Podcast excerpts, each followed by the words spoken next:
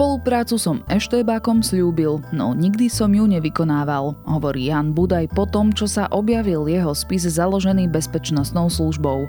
Z väzku sa píše, že má zbierať kompromitujúce informácie na svojich priateľov. Je piatok, 3. februára, meniny má Blažej.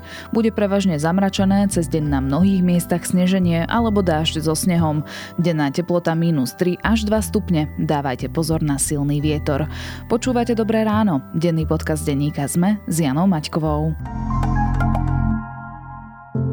Ďakujeme, že ste hlbaví, ste tolerantní, ste nadšení, ste horliví, ste chápaví, ste kritickí, ste citliví, ste zvedaví, ste vnímaví a pozorní, ste nároční aj objektívni.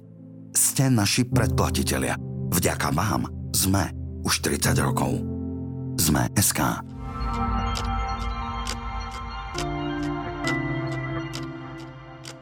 A teraz už krátky prehľad správ. NAKA obvinila exministra vnútra Roberta Kaliňáka a oligarchu Jozefa Brhela staršieho pre zločin podplácania. Obvinenie by podľa Kaliňákovho advokáta malo byť založené na tom, že Brhel mal doplácať peniaze k platu ex-prezidenta finančnej správy Františka Imreceho. Prokurátor Krajskej prokuratúry Bratislava podal v januári obžalobu na obvineného podnikateľa Mariana Kočnera. Obžaloba bola podaná pre obzvlášť závažný zločin porušovania povinnosti pri správe cudzieho majetku a zločin skrátenia dane a poistného, ktoré súviseli s prevodmi nehnuteľností v objekte Five Star Residence. Ministerstvo investícií Veroniky Remišovej slúbilo, že vyčlení 200 tisíc eur na boj s dezinformáciami, ktorý prezentuje ako svoju dôležitú agendu. Záujemcovia sa mesiace doprosujú o odpoveď, či dotáciu vôbec dostanú. Rezort sa vyhovára, že chýbajú inštrukcie. Vladimíra Marcinková z klubu SAS vyzvala parlament na schválenie práva hospitalizovaného dieťaťa mať pri sebe rodiča. Návrh prešiel do druhého čítania. Verí, že poslancov presvedčí aj 55 tisíc podpisov pod petíciou. Rýchle pripojenie sa Ukrajiny k Európskej únii nie je reálne, upozornili predstavitelia EÚ pred samitom v Kieve. Reagovali tak na vyjadrenie ukrajinského premiéra Šmihala, že jeho cieľom je pričleniť krajinu k eurobloku do dvoch rokov. Európska únia zároveň plánuje na výročie vpádu ruských vojsk na Ukrajinu prijať nový balík sankcií proti Rusku. Viac aktuálnych správ nájdete na Sme.sk alebo v mobilnej aplikácii Denníka Sme.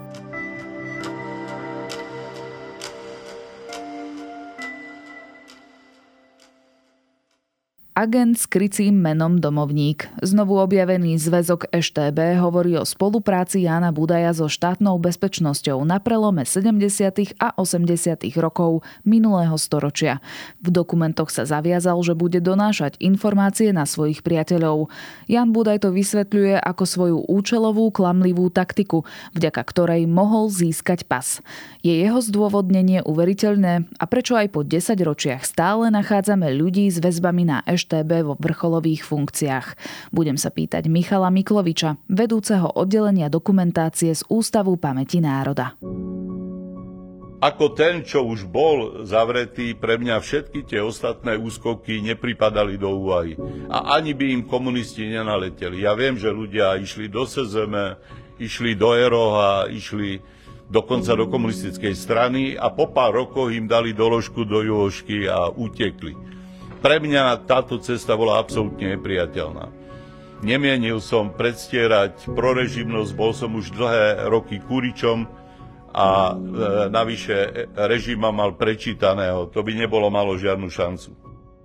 Keď som nechcel zabiť toho pohraničiara a uvažoval som, že utečiem pred tým prenasledovaním, ktorému som bol vystavený, jediná nezabíjajúca cesta bola podviesť eštebákov, aby dali pas aj tomu, ktorý ho už nikdy nemal dostať a ktorý bol pre nich proste jeden kurič, ktorý bol odsúdený na zdochnutie v tej kotolni, ako mi aj neraz hovorili. Pán Miklovič, ako zásadný je objav zväzku e, Jána Budeja v archívoch Eštebe? Je to zväzok, ktorý dlhé roky chýbal. Bol považovaný za stratený, respektíve e, neboli informácie o tom, kde sa nachádza.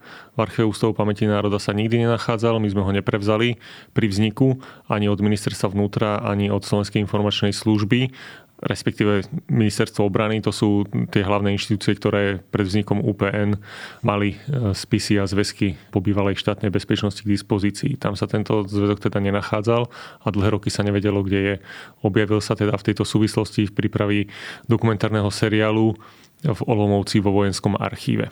Tento spis už bol vo verejnosti na pretrase. V roku 1990 sa ním oháňal Vladimír Mečiar, vtedajší minister vnútra. Aké dôsledky to malo vtedy pre Jána Budeja? Voleb tady jsou.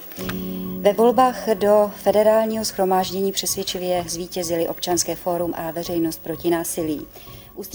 Vtedy sa Jan Budaj stiahol vlastne z verejnej politiky, bolo to tesne pred voľbami, odstúpil aj, aj z kandidátky a na nejaké obdobie sa stiahol z verejného pôsobenia s tým, že to považoval za nejaký prejav novej politickej kultúry, hoci on to teda odmietal, ale keďže sa nastavila taká situácia, tak odišiel. Vieme vlastne, ako sa Vladimír Mečiar dostal k tomuto spisu a prečo potom zrazu zmizol? No tie prvé roky spisy príslušníkov EŠTB boli e, v správe ministerstva vnútra. V tom čase to bolo ešte federácia, čiže ministerstva vnútra Slovenskej republiky ako republikového orgánu a určití ľudia evidentne k ním mali voľný prístup.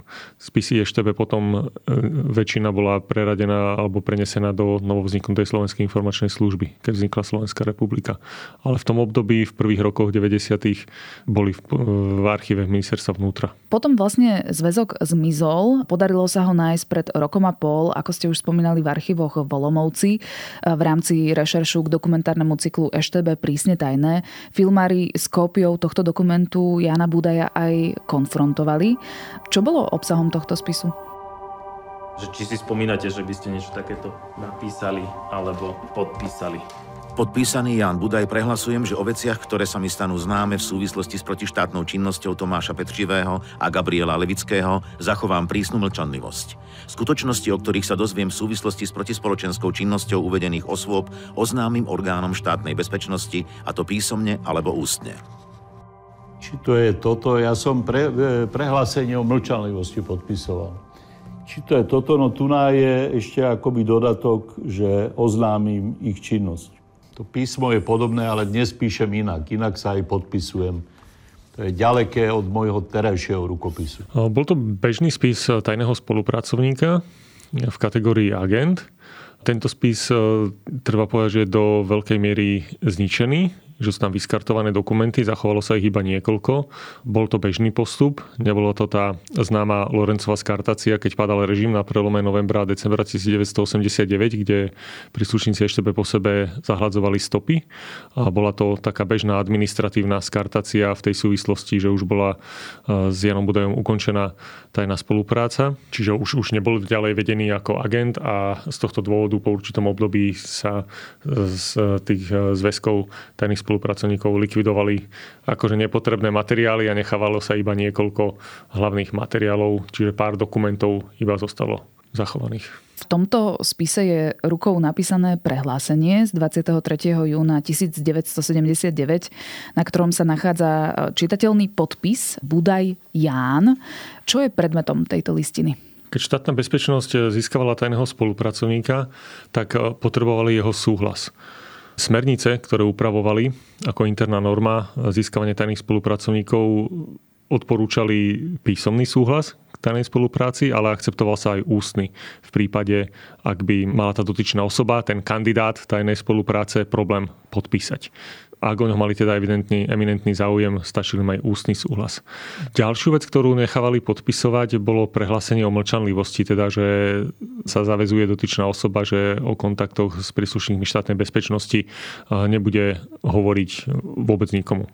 Existovala z pohľadu štátnej bezpečnosti aj taká finta, že ak niekto bol odmietal podpísať tajnú spoluprácu, že mu dajú podpísať aspoň to prehlásenie o mlčanlivosti.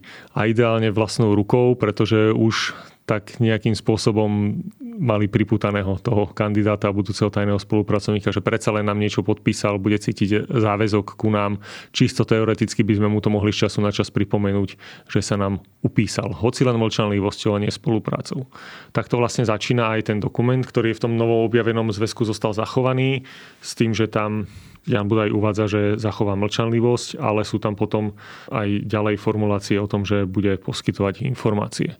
Nie je to takéto štandardný slub o spolupráci, je to tam akoby vložené do prehlásenia o mlčanlivosti. On sa v tom dokumente zaviazal, že bude donášať na svojich dvoch e, blízkych priateľov z disentu a, na, a to na Tomáša e, Pečivého a Gabriela Levického. Kto boli tieto dve osobnosti? Boli to predstavitelia vtedajšej režimovej opozície disentu, chartisti. Gabriel Levický sa podielal na organizovaní týchto podzemných univerzít, čiže takého alternatívneho vzdelávania, buď e, s cieľom získavať slobodne informácie, alebo vzdelávať ľudí, ktorým jednoducho režim neumožnil riadne vysokoškolské štúdium. A Tomáš Petřivý bol študent, vysokoškolský umelec, alternatívny slobodný umelec, ktorého sledovala, prenasledovala štátna bezpečnosť. Obaja boli jednoducho sledované osoby z tohto alternatívneho kultúrneho, intelektuálneho prostredia. Tu je možno zaujímavé povedať, hajil sa tým aj, aj pán Budaj a, a v tomto má pravdu, že obe tieto osoby jemu fyzicky neboli dostupné v čase, keď podpísal toto prehlásenie a minimálne v nejakom prvom období toho obdobia, kedy je evidovaný ako tajný spolupracovník, pretože Tomáš Petřivý bol na vojenčine, kde bol tak trošku účelovo povolaný, aby ho režim možno aj v rámci toho prevychoval a potom bol vo väzení. A pán Levický bol v tom období emigrovaný. Hovoríme teda o Janovi Budajovi ako vedomom spolupracovníkovi?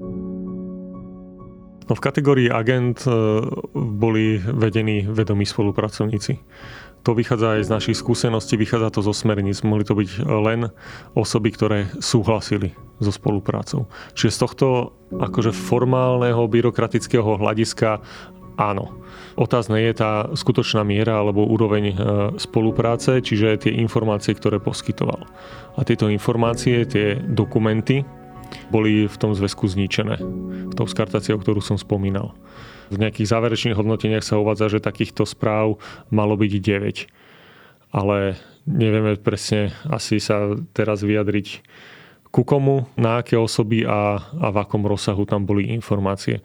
Každopádne aj v priebežnom hodnotení spolupráce Jana Budaja aj v tom záverečnom je uvedené, že neposkytoval im všetky informácie, ktoré mal k dispozícii. Čiže evidentne príslušníci štátnej bezpečnosti vedeli o jeho povedzme kontaktoch, aktivitách viac ako im vravel a vnímali to ako neserióznu spoluprácu z jeho strany. Tu je záverečné hodnotenie, kedy sa ukončuje zväzok agenta, v ktorom dôstojník EŠTB hovorí, nakoľko z uvedených poznatkov bolo zrejme, že tajný spolupracovník podvádza a pod prikrytím spolupráce sám sa pripožičiava na vykonávanie protispoločenskej činnosti, bol v zmysle paragrafu 19 odstavec 1 zákona 40 z roku 74 predvolaný za účelom podania vysvetlenia, avšak ani po viacnásobnom zápisničnom vypočutí k týmto okolnostiam nepodal dostačujúce vysvetlenie. Z uvedených dôvodov navrhujem spoluprácu s tajným spolupracovníkom ukončiť a zväzok uložiť do archívu štatisticko-evidenčného odboru v Bratislave na dobu 5 rokov. Ten príbeh za tým, že prečo vlastne podpísal spoluprácu s EŠTB je, že chcel emigrovať do zahraničia, potreboval získať pas. Čiže podľa jeho vlastných slov chcel oklamať EŠTB, zaviazať sa na oko k nejakej forme spolupráce a odísť preč. Bolo to bežné, bežná taktika ľudí, ktorí chceli emigrovať, ktorí chceli prejsť hranice. Je tento príbeh uveriteľný? Aj áno, ja by som to skôr otočil, že to bola bežná taktika štátnej bezpečnosti. Keď niekto e, potreboval pas, tak e, zrazu sa im núkal a mal treba zaujímavé kontakty, tak e, povedzme si, že opasy žiadali ľudia, ktorí mali napríklad aj kamarátov, bývalých spolužiakov alebo rodinných príslušníkov v zahraničí a práve na to potrebovali pas. Takže toto sa núkalo, žiadosti o pas sa núkali ako ideálny človek, tajný spolupracovník, ktorý by, potenciálny, ktorý by mohol v zahraničí získavať nejaké informácie. O to viac, ak by tá jeho blízka osoba bola zamestnaná napríklad v nejakom zaujímavom objekte, politickom, hospodárskom, ekonomickom, akomkoľvek. Takže toto sa vždy núkalo, vždy sa to posudzovalo. Útvary pasov a víz aj dávali informácie kontrarozviedným útvarom, že ktorí ľudia si žiadajú oba zo zahraničia, zvlášť keď bola nejaká zmienka o tom, že to chcú kvôli návšteve rodine, kamaráta alebo tak ďalej. Čiže existovalo to určite z opačnej strany, s tým máme skúsenosti z výskumu a teoreticky aj žiadatelia opas mohli toto nejako využiť, respektíve ak im na oplátku za vydanie pasu bola ponúknutá spolupráca, tak to podpísali s tým, že aby ten pas dostali.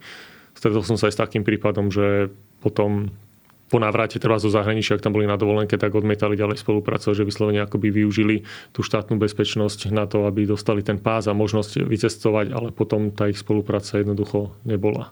Javí sa, že je to aj tento prípad, prípad Jana Budaja? Ako mohlo to tak byť. Ťažko to priamo povedať, on to teda takto tvrdí. Dávalo by istú logiku, že dostal pás on a tvrdí, že chcel zostať v zahraničí, ale z nejakých dôvodov sa vrátil naspäť.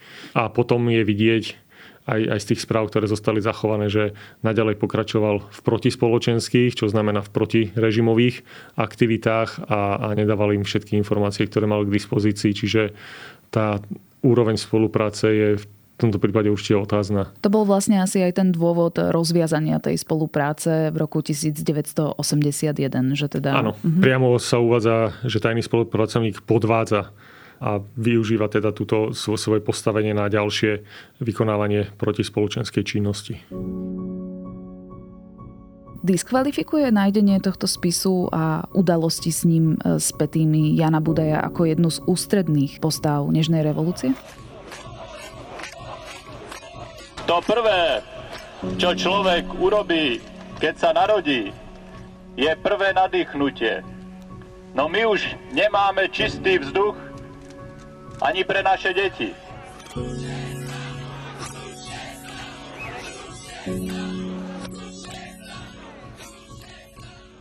Podľa mňa nie, pretože je evidentné, že tá tajná spolupráca jednak bola ukončená z nejakých jeho opozičných aktivít a v ďalšom období bol sledovaný štátnou bezpečnosťou a, a ku koncu priamo ako nepriateľská osoba. Čiže ak a teraz sa nemusíme baviť o, priamo o pánovi Budajovi, ale o akomkoľvek človeku mohol otočiť a končiť vlastne z tohto pohľadu na tej, na tej správnej strane dejín a, a pokúsiť sa nastoliť e, nový demokratický systém. Ale dôkazy o tom, že by naozaj spolupracoval, že by prípadne donášal, mal nejaké informácie a odovzdával ich EŠTB, vlastne neexistujú.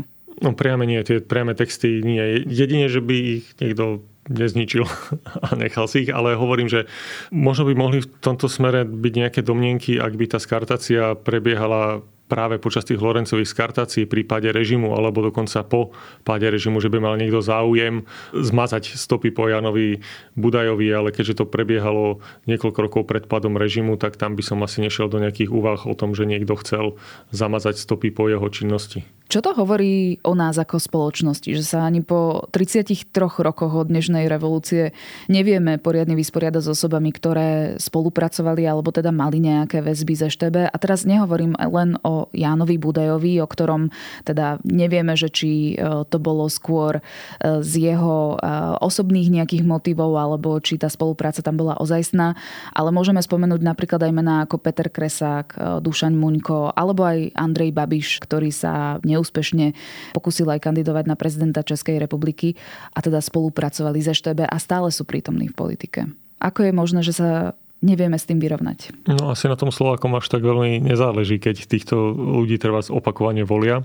Na druhú stranu tí ľudia dostanú istú formu legitimity, keďže prešli voľbami a voliči im dajú svoj hlas alebo hlas celej kandidátke. Takže ťažko sa k tomu vyjadriť. Je to možno slovenská natúra, že radšej asi urobíme hrubú čiaru, než by sme sa niečom babrali. Možno každý zo starších generácií bol nejakým spôsobom v tom režime namočený. Nehovorím len o aktívnej účasti, ale aj o tom mlčaní a vie možno pochopiť, že niektorí ľudia sa zapletli s tým režimom je to a tak... sú v tomto benevolentní je to také systematické e, potlačanie tej historickej pamäte, aby sme si e, vykreslili samých seba možno v lepšom svetle, v akom sme naozaj boli? No, môže byť človek asi selektuje tak prirodzene minulosť a týka sa to asi aj, aj národnej histórie, že radšej oslavujeme úspechy, ako si pripomíname nejaké e, nepríjemné alebo tragické udalosti. Ak ale mám správne informácie, tak e, nikto z týchto ľudí, či už priamo z EŠTB alebo zo spolupracovníkov, nestal pred súdom ani páchatelia najhorších zločinov. Prečo? Jedine bol odsudený Alois Lorenz, aj to iba podmienečne, čiže nesedel vo väzení. Potom problém v tom, že sa nastolila teda také jemné vyrovnávanie sa s minulosťou aj revolúcia je nežná alebo zamatová, čiže bola tam tendencia robiť jednoducho za tým hrubú čiaru a nešparať sa v tej minulosti.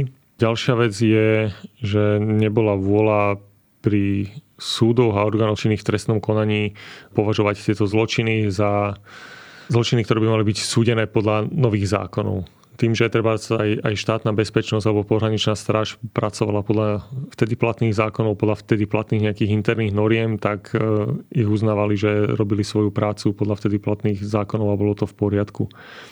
Tým, že sa nič nestihlo spraviť prvé roky, tak to išlo pomaly do zabudnutia, neriešilo sa to, dostali sme sa do situácie v právnom poriadku slovenskom po 30 rokoch sú všetky zločiny premlčané, čiže v podstate už v súčasnosti nie je možné, keďže už viac ako 30 rokov odpadu režimu nie je možné trestať nejaké zločiny.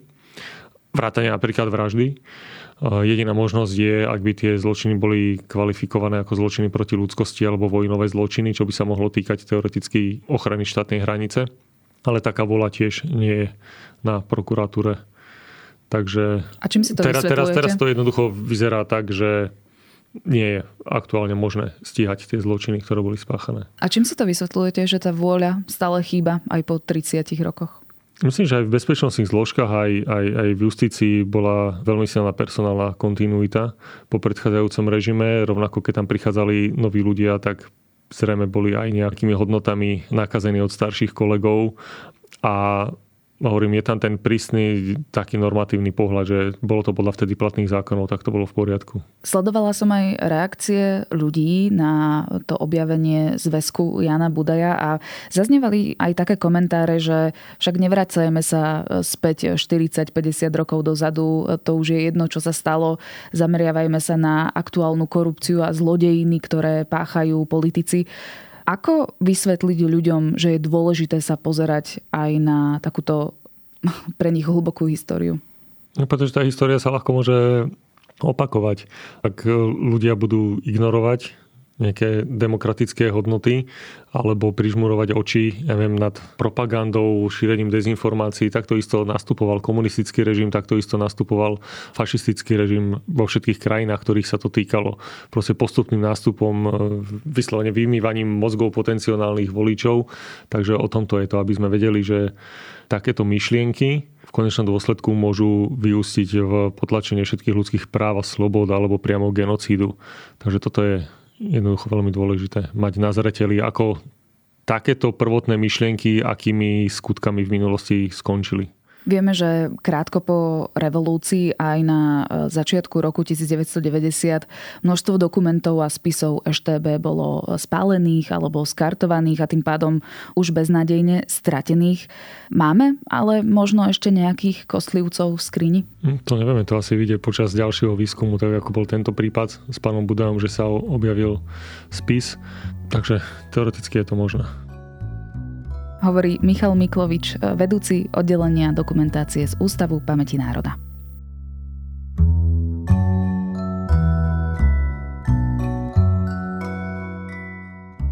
Ak ste ešte nevideli dokumentárny cyklus EŠTB prísne tajné, ktorý sme spomínali aj v rozhovore a kvôli ktorému sa diskusia ohľadom spolupráce Jána Budaja s EŠTB opäť rozprúdila, pozrite si ho v archíve na stránkach RTVS. V 20 epizódach sa dozviete viac o formovaní štátnej bezpečnosti, jej metódach, aj o príbehoch páchateľov a obetí. A mám tu pre vás aj niekoľko typov na počúvanie. Dnes vychádza piatoček, v sobotu klik aj Zoom Plus a v nedeľu dejiny. Na dnes je to všetko. Počúvali ste Dobré ráno, denný podcast denníka ZME s Janou Maťkovou. A okrem mňa Dobré ráno pripravujú aj Zuzana Kovačič-Hanzelová, Tomáš Prokopčák, Viktor Hlavatovič, Adam Blaško, Marek Franko a Kristýna Janščová. Pekný víkend a počujeme sa opäť v pondelok.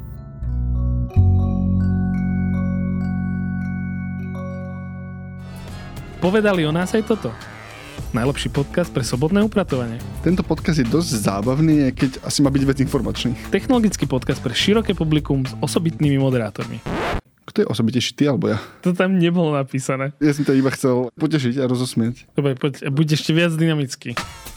Počúvate každú sobotu technologický podcast Klik. Nezabudnite podcast Klik. Podcast Klik. Klik.